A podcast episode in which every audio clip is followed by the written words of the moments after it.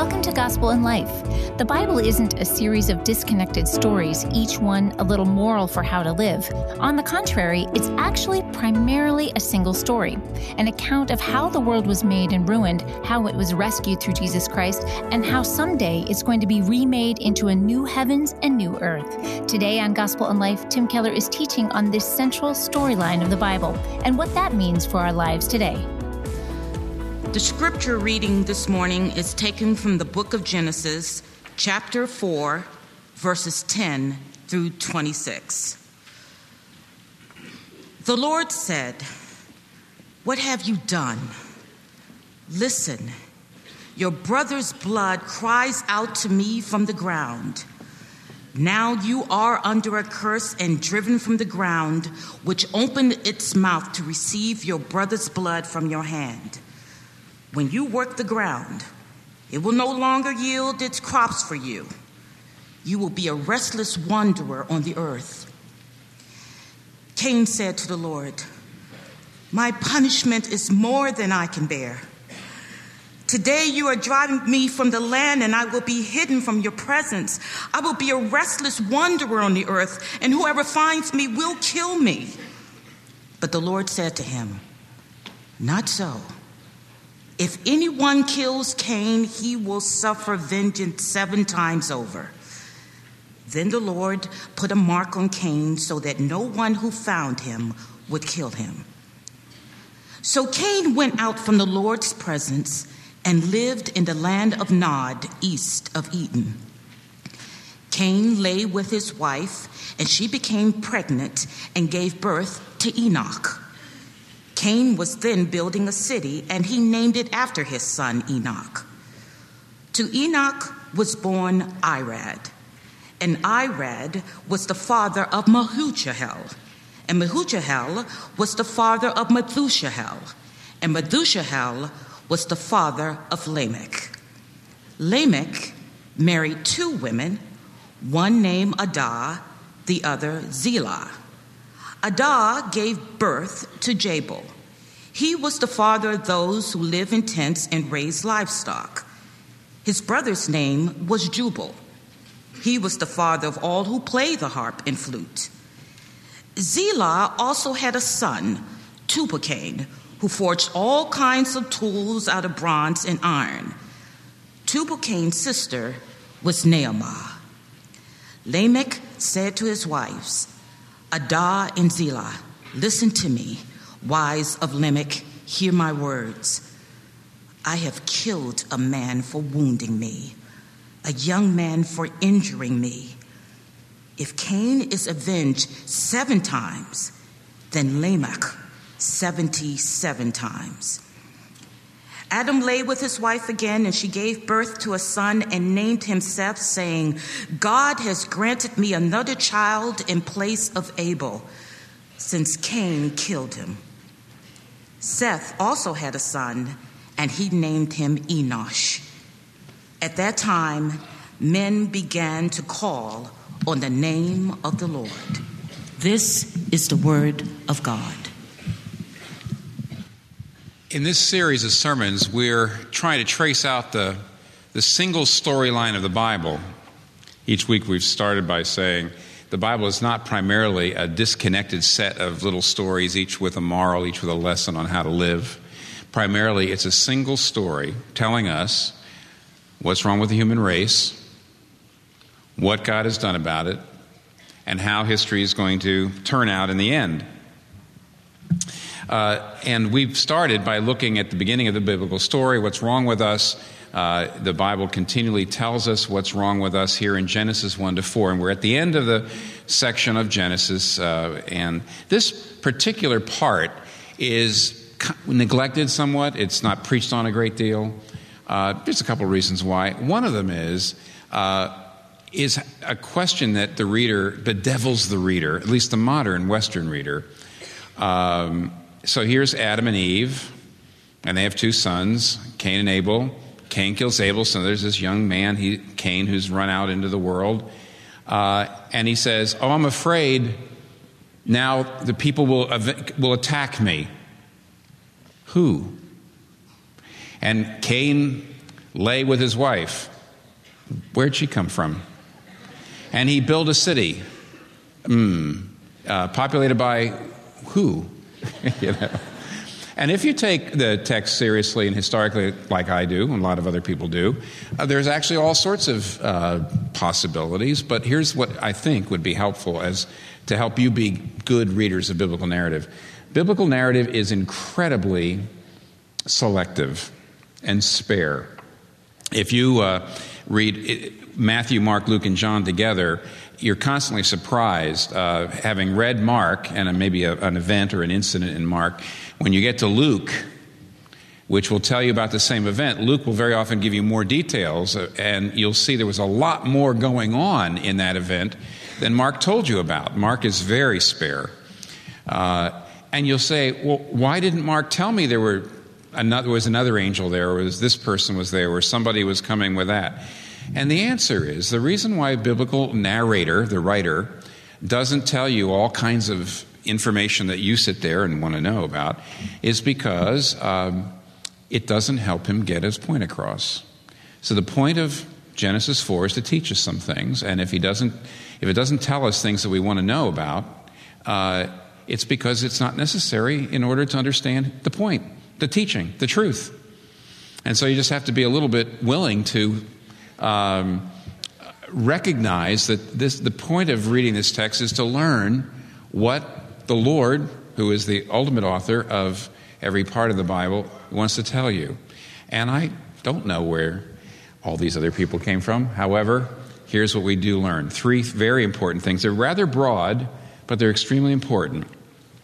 We learn here about the ruin of Cain, the culture of death, and the future city of grace.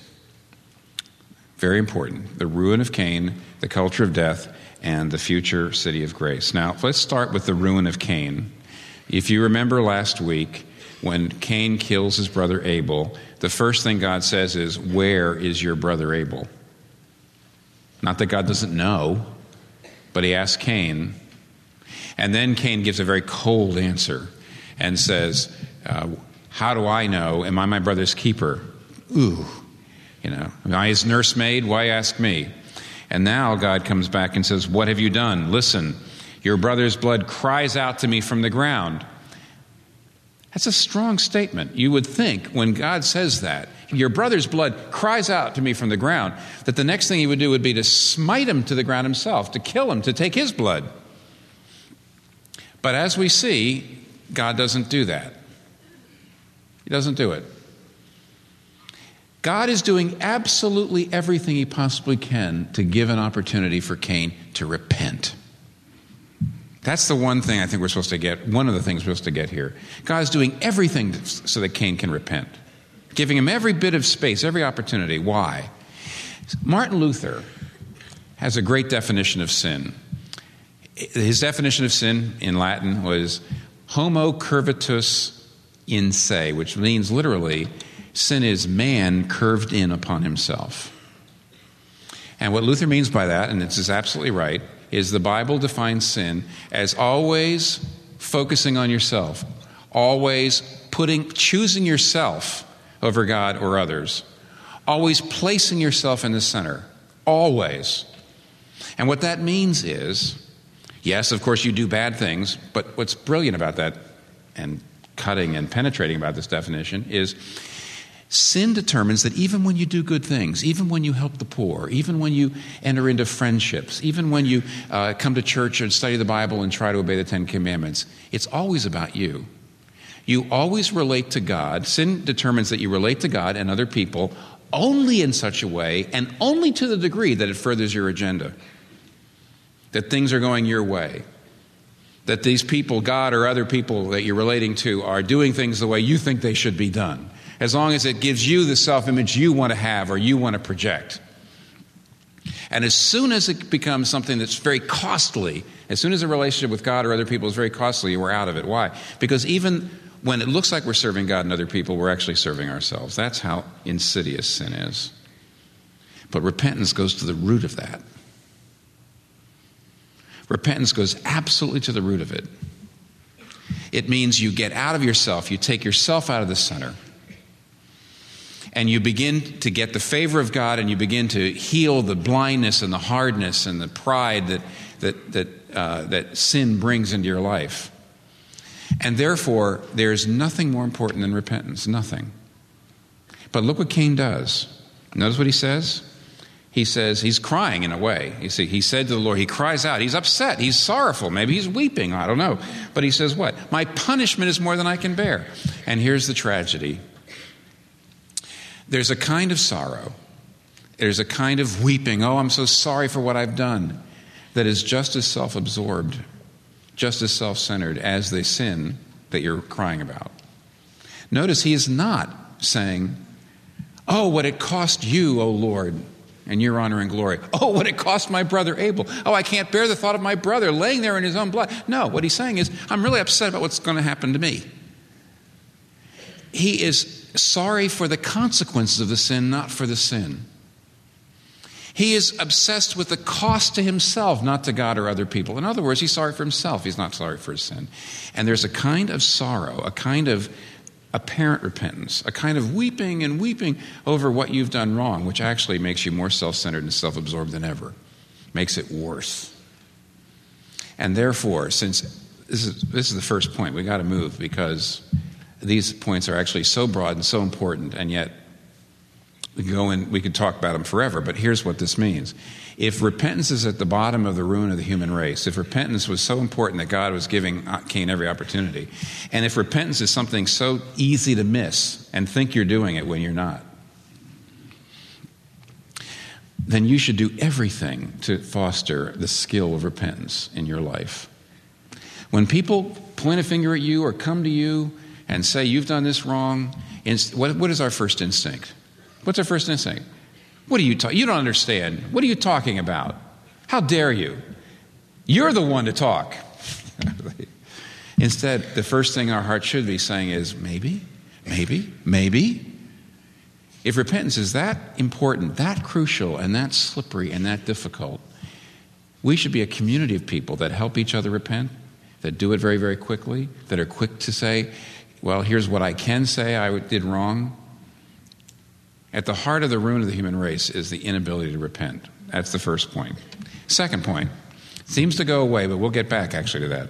The second point we learn about is that sin doesn't just ruin the individual life, it ruins the culture. It doesn't just ruin our individual little lives, it ruins human society and culture.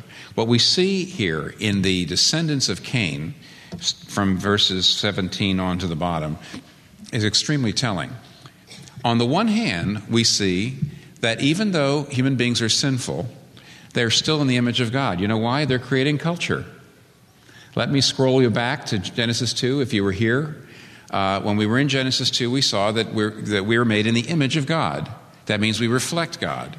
Well, who do we reflect? We're reflecting a creator God. And because we reflect a creator God in whose image we're made, we ourselves are creative. And how does that work itself out? When God put Adam and Eve into the garden and said, Be fruitful and multiply and have dominion, gardening is neither leaving the ground as it is, nor is it ruining it. Gardening is creatively rearranging the raw material of the ground so as to bring about pr- produce, to produce things. Uh, to uh, produce uh, food and, and other kinds and flowers and other kinds of plants that, that help human beings flourish and grow and live. And we said that's what culture is. Gardening is the kind of paradigm for what, what is culture. Culture making is this you take the, the stuff, the raw material of the world, and you produce things for human life and flourishing. So when you take the raw material of sound and human experience, and you produce music and narrative, that's the arts. And when you take the raw material of the, of the physical world, you produce technology and the sciences. When you, when you uh, take the raw material of, the, of bi- the biological raw material and rearrange it for human flourishing, it's medicine and other things. And even though Cain and his descendants are twisted by sin, they're still producing culture. So you'd have down here animal husbandry in, in verse 20, and you have um, harp and flute. We have music in verse 21, and we have technology, tools, bronze and iron in, in 22. So they're producing culture. But this culture is now a culture of death. See, originally, when God put Adam and Eve in the garden and he said, Be fruitful and multiply and have dominion, what he was actually saying was, I want you to rearrange things. I want you to create a culture that supports life by producing products that serve people. I want you, uh, life through service. That's the meaning of culture. But look what we have here. First of all, we have a culture of oppression, and secondly, violence. Here's oppression. Verse 19, and Lamech married two women. Now, Genesis 2 24 tells us the original plan was for a man to leave his father and mother and cleave to his wife, not wives. That's Genesis 2:24. So there so polygamy was not the design of marriage at all. But all through the rest of the Bible, pretty much all you have is polygamy.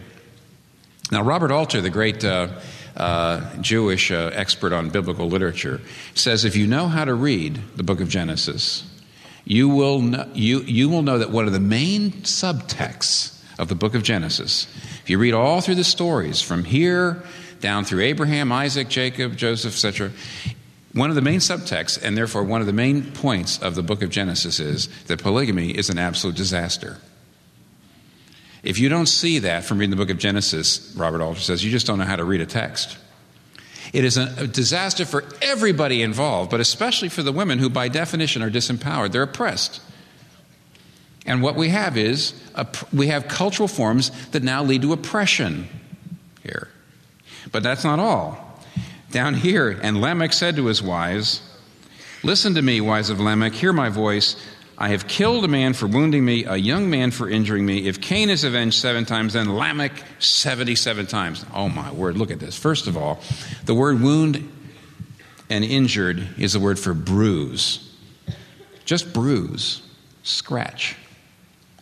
And the word for young man is actually best translated lad. It means a boy or at best an adolescent. And Lamech is boasting that if even a kid scratches or bruises him, he'll take his head off, literally. And when he says, if Cain is avenged seven times, Lamech 70 times seven, seven was a symbolic number of perfection. And therefore, to say, uh, I will be avenged 77 times, seven times 70, or 77 times, depending how you translate it, it's actually hard to translate. What Lamech is trying to say is, I will never give up revenge. I will never lay aside my anger. I will never, ever, ever forgive anybody for ever wronging me. And he's boasting about it and he's proud. Look at the violence and look at the pride. And what this this is not my life to serve you, which is the whole idea behind gardening. See?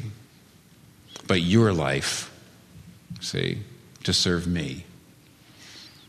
It's amazing and it's violent. And what you have here is that the human culture is twisted by sin.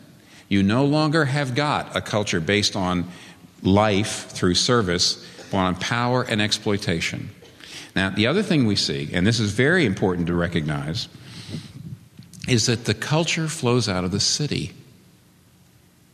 The very, very first time that the word city is used anywhere in the Bible, and therefore the first time it's actually mentioned in history, is in verse 17. Cain lay with his wife, he began to produce progeny, and then Cain was building a city.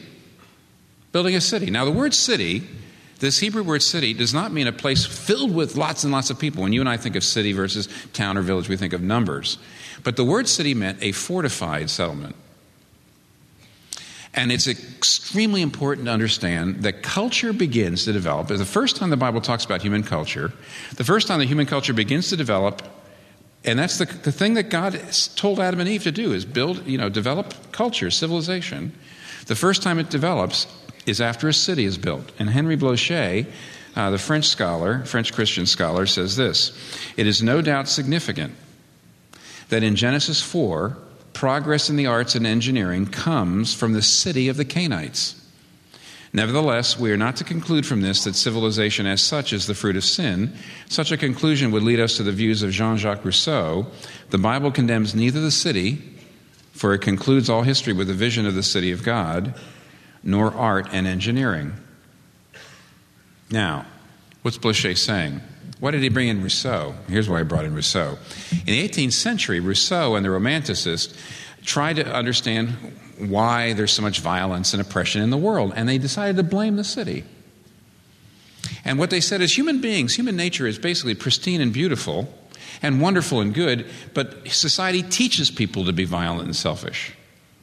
And therefore, the idea of Rousseau and the Romanticists was that, was that uh, savages, actually, natives, people away from cities, would be much more likely to be good and peace loving.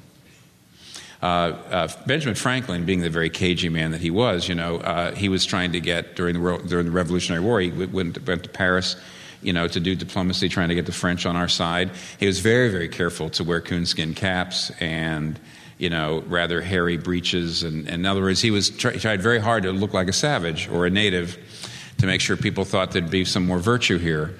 Uh, and of course, we all know now, everybody knows now, that what Rousseau said there was an absolute crock.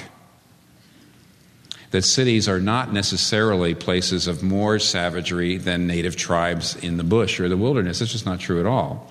However, the romantic idea, the romanticist idea, many scholars have pointed out the romanticist idea that somehow cities are breeders of sinful behavior and people who live in the country are more virtuous is actually something that's passed into the American psyche and actually into the American Christian psyche. So that we have a tendency to have a very negative view of cities, but it's not, the Bible does not have a negative view of cities at all. At all. Looking for a new way to deepen your faith and understanding of Christianity this summer? If you are, we'd like you to consider the New City Catechism devotional. Based on the historic catechisms of the Christian Church, this devotional offers 52 weeks of thought provoking questions and answers that explore the foundational beliefs of the faith. Each week includes a scripture passage, a prayer, and a brief meditation that will challenge and inspire you. Commentaries are written by contemporary pastors such as John Piper, Timothy Keller, and Kevin DeYoung, as well as historical figures such as Augustine, John Calvin, and Martin Luther. The New City Catechism devotional is our thank you for your gift to help Gospel in Life share the hope of Christ's love with people all over the world. So request your copy today at gospelinlife.com slash give. That's gospelinlife.com slash give. Now here's Tim Keller with the remainder of today's teaching. When God sends the people of Israel from Egypt into Canaan, he will not let them be exclusively agrarian. He commands them to build cities in the book of Numbers. When God sends the people of Israel out into exile in Babylon, that pagan awful city that actually took them prisoner, and they really were there by they were prisoners. What does he say? He says, Seek the peace and prosperity of this city. Pray for it. Love it care for it, you know, make it a good place to live. When God sends Jonah, his prophet, to Nineveh, the big bad pagan city of Nineveh, the capital of the Syrian Empire, the greatest city of the world at the time, at the very end, he looks at Jonah and he says, Look at 120,000 people who don't know their right hand from their left. I love a city. How could you not love a city that size with those kinds of people, all those needy people? In? Why don't you love the city? And of course, the most amazing thing of all is that when you get to the end of the book of Revelation, the end of, the, of history, and actually we're going to go there the, at the end of this series, when God has the world in the condition He wants it in, when He finally has the world exactly the way He wants it, it looks a lot like New York. Without the graffiti and a few other things. It's a city. The Bible is amazingly positive about cities. Why? The reason it's positive about cities is because when God made Adam and Eve creative, when He made them creative, it was inevitable that they would build cities. Cities are places of creativity. Cities are places where culture is forged. That's the reason why culture does not begin to happen until there's a city. Now, why?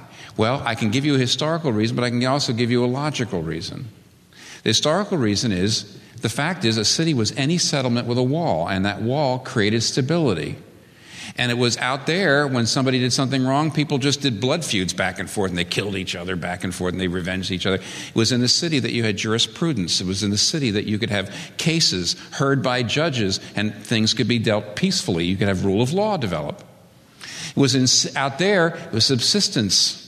Living. You made your own clothes, you made your own, you grew your own food, you did everything. But in cities, you know, some people are better at making tools, and some people are better at making food, and some people are better at making clothes. Now you have an economy, you have specialization, you have goods and services. And it was inside the wall. It's not the size of, this, of, of the settlement, but the stability of it. It was in cities that human culture was able to develop at all. Well, you say, well, that's fine now, we don't need a wall. We don't have walls around cities. Where there are walls, they're great tourist attractions, but we don't do that anymore. We don't need, we don't need that. So cities aren't important for culture anymore? Oh, yes, they are. They are still where, they're still the places by their nature that culture flows, from which culture flows. So as cities go, so goes the culture.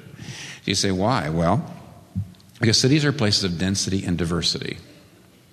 Cities are places where there's more people like you than anywhere else, you know, and also more people unlike you than anywhere else. So, for example, let me show you how it works on culture. First of all, there's more people like you than anywhere else. So let's just say you're a violinist and you're the best violinist in the state of, pick a state. And you won the state competition, you're the best. And you get off the train in Penn Station or Grand Central Station, and to your horror, you walk by some person playing the violin, you know, on the platform. People are throwing money into the, you know, little violin case, and she's better than you. And you go, oh no. And you start to, you, you how can that be? And so you start to practice and you dig down deep, and everybody feels that way. There's, cities are places of massive zillions of people like you, more people like you than anywhere else. And that makes you dig down deep. But it's also true that it's, cities are places of more people unlike you than anywhere else. There's a diversity here you'll never see anywhere else. You'll meet people that you never otherwise would have met unless you went to a city. And as a result, you, you have, you're questioned. Everything you do is questioned. Everything you do, you have to compare and contrast, and you, it makes you think creative thoughts that you never would have had otherwise. And also, it, many of the things that you came here thinking you were going to do, you continue to do, but only after you've done a lot more thinking about them now because you're in cities. And because of the density and because of the diversity, because of the zillions of people unlike you and like you, and the zillions of people unlike you, this is a crucible, this is a furnace out of which flow new and creative and innovative ideas, and this is a result what comes out of the city goes out into the culture. And as, as the city goes, so goes the culture. And yet, cities are affected by sin. The density, the fact that there's so many more people like you here competing with you, should be stimulant, stimulation. And it is stimulant, it's, it's great. But because of sin, it's also exhausting. It's dog eat dog, and, it's, it's, and it leads to burnout. And the diversity, all the people who are very different than you.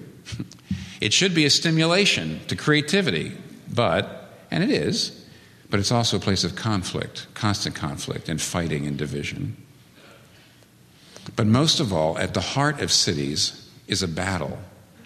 Will the culture be a culture in which we make products supporting life to serve others, or basically we're doing our work, we're making our products, we're doing, you know, we're, we're working in the city, and we're creating culture to make a name for ourselves, to get our own glory, to, to accrue power, and to exploit other people. Is human culture mainly my life to serve yours, or you, your life to serve me? And that leads us to our final point. It's very hard to live in cities without being sucked into the culture of power being sucked into burnout, being sucked into, into, into uh, um, conflict. How are you going to get the strength to be in the city? And by the way, if you want to make a difference in society, if you don't want to just have a happy life, just to have a happy life, you probably don't want to be here. Because it's because of what? Because of the competition, because of the conflict, because of the density and diversity. But if you want to make a difference in society, if you want to make a difference in how human life goes, then you ought to be in cities. And yet it takes a tremendous power to avoid being sucked in, as it were, tremendous spiritual power and poise to not be sucked into the poisonous, distorted heart of human culture, especially as it's taking effect in cities. So, how do you get that power? Lastly, there's a future city of grace that God is developing. How do we know that? Well, at the very, very end of the end of this chapter, it says, And Adam lay with his wife again, and she gave birth to a son. And named him Seth, saying, God has granted me another child in place of Abel. Seth had a son, see, a new line. And at that time, men began to call on the name of the Lord. The, name, the word name comes up twice in this text. When Cain built a city, he named it, not after God, like Jerusalem or something like that, you know, the city of God's, the Lord's peace. He didn't name it after God, he named it after his own son. And in Genesis 11, the, the culmination of the line of the Cainites, they build the Tower of Babel, which is a skyscraper, which is a city. And the reason why the Cainites build this great city of Babel is to make a name for ourselves. Genesis 11, verse 4. We're going to make a name for ourselves. And that's what's wrong with cities, and that's what's wrong with culture. When you do work to make a name for yourself, when you go to cities to make a name for yourself, and that's, by the way, why almost everybody comes to New York. When work is really about you, not about producing products for human flourishing, when sex is really about you, not to enter into uh, a relationship in which you serve and you form a family and you bring about children and human flourishing. When, when, when, when, when it's about you, when it's to get a name for yourself, it creates the culture of death. And the city is producing a culture of death. But there's a new line of people that God begins. And they're not there to make a name for themselves, but to call on the name of the Lord. To live life for God's sake and to live life for their neighbor's sake. And that produces two kinds of societies one based on power, one based on service, one based on making a name for themselves, and one saying, All I want to do is honor the Lord's name. I want to have His name put on me. I want to be like Him. That's pretty fascinating. Where do these two groups of people live? Well, they actually live in the same place because Jesus says in his famous Sermon on the Mount to his disciples, You are a light of the world, you are a city on the hill. Let your good works so shine that the pagans see them and glorify your Father. And what Jesus Christ is saying there is that the line of Seth, the believers in God, and then eventually the believers in Christ, are supposed to be an alternate city in every city. We're supposed to create a human society in which we're calling on the name of the Lord rather than trying to make a name for ourselves, in which case that'll transform everything. The way sex is used, the way money is used, the way power relationships are brought about, the way families uh, work, the way, business practices are, um, uh, are conducted, the way, the way we spend our money. Everything. And Jesus says, I want you to be a city on a hill, which means I want, I want the city around you to see your good deeds. And good deeds doesn't just mean rectitude, it means service. In other words, the way you know you're part of the line of Seth, the way you know you're part of the city based on grace, the city of people calling on the name of the Lord, is whereas the city of Cain outside is suspicious of you because you don't have the right beliefs.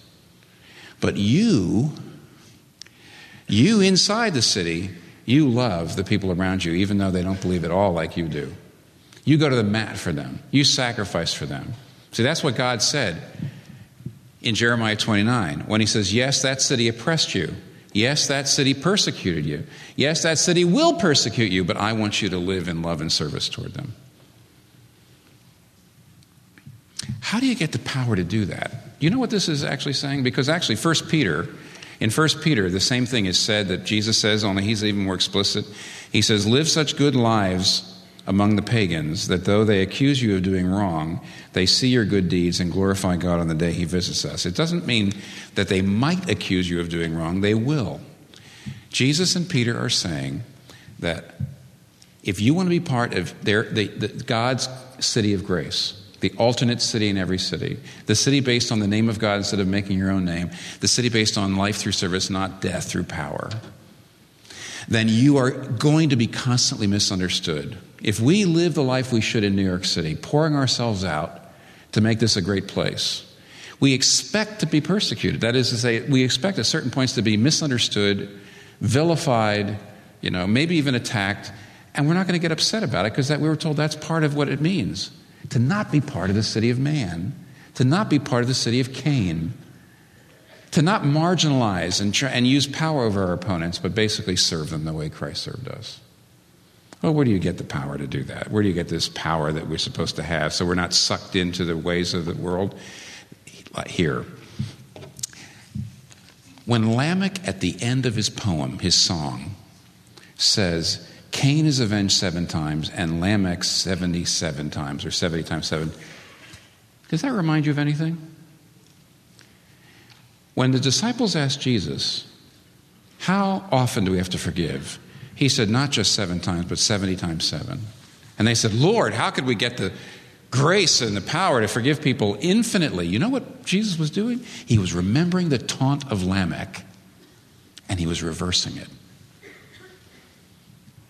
You see, Lamech was saying, endless anger. I will never, never let go of my anger. I will never let go of my anger. I will always hold my anger. Endless anger. Endless revenge. And you know what Jesus is saying? The endless anger of human sin will be met by the endless love of God.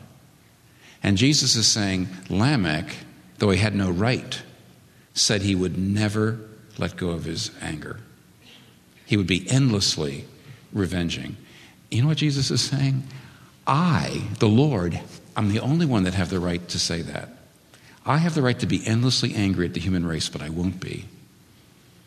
I'm going to be as merciful to you as to Cain. One of the most interesting things, nobody knows what the mark of Cain is. Okay, there we go, biblical selectivity again.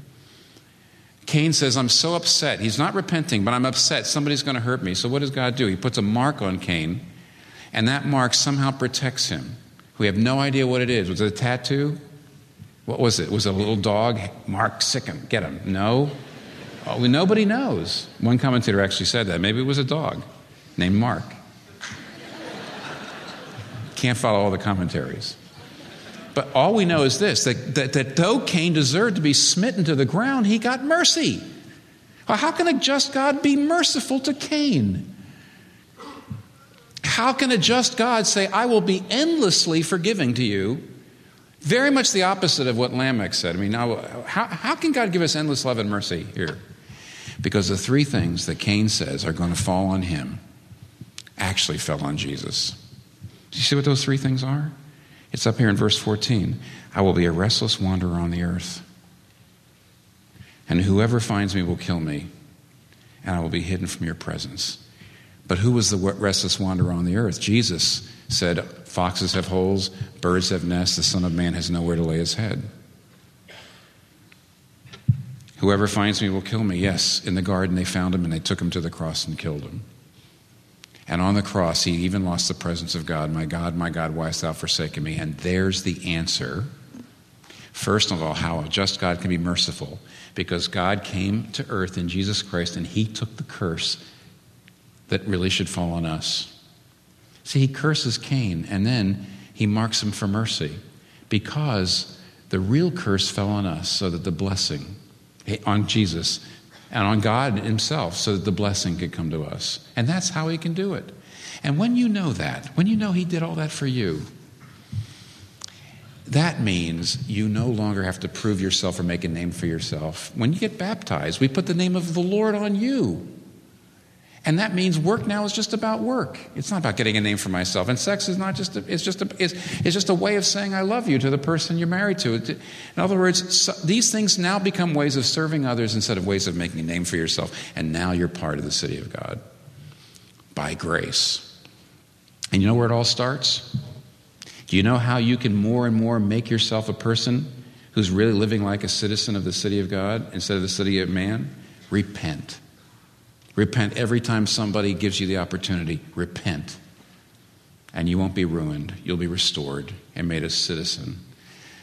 Savior, if of Zion city, I by grace a member am.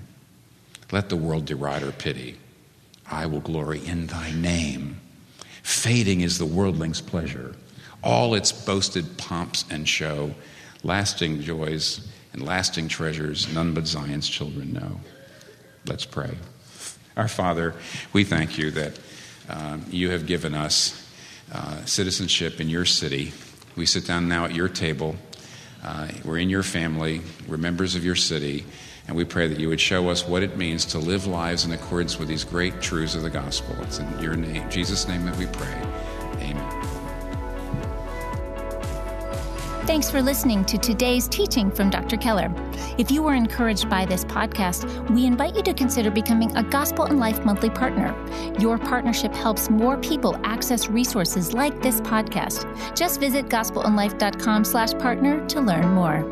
This month's sermons were recorded in 2008 and 2009. The sermons and talks you hear on the Gospel in Life podcast were preached from 1989 to 2017 while Dr. Keller was senior pastor at Redeemer Presbyterian Church.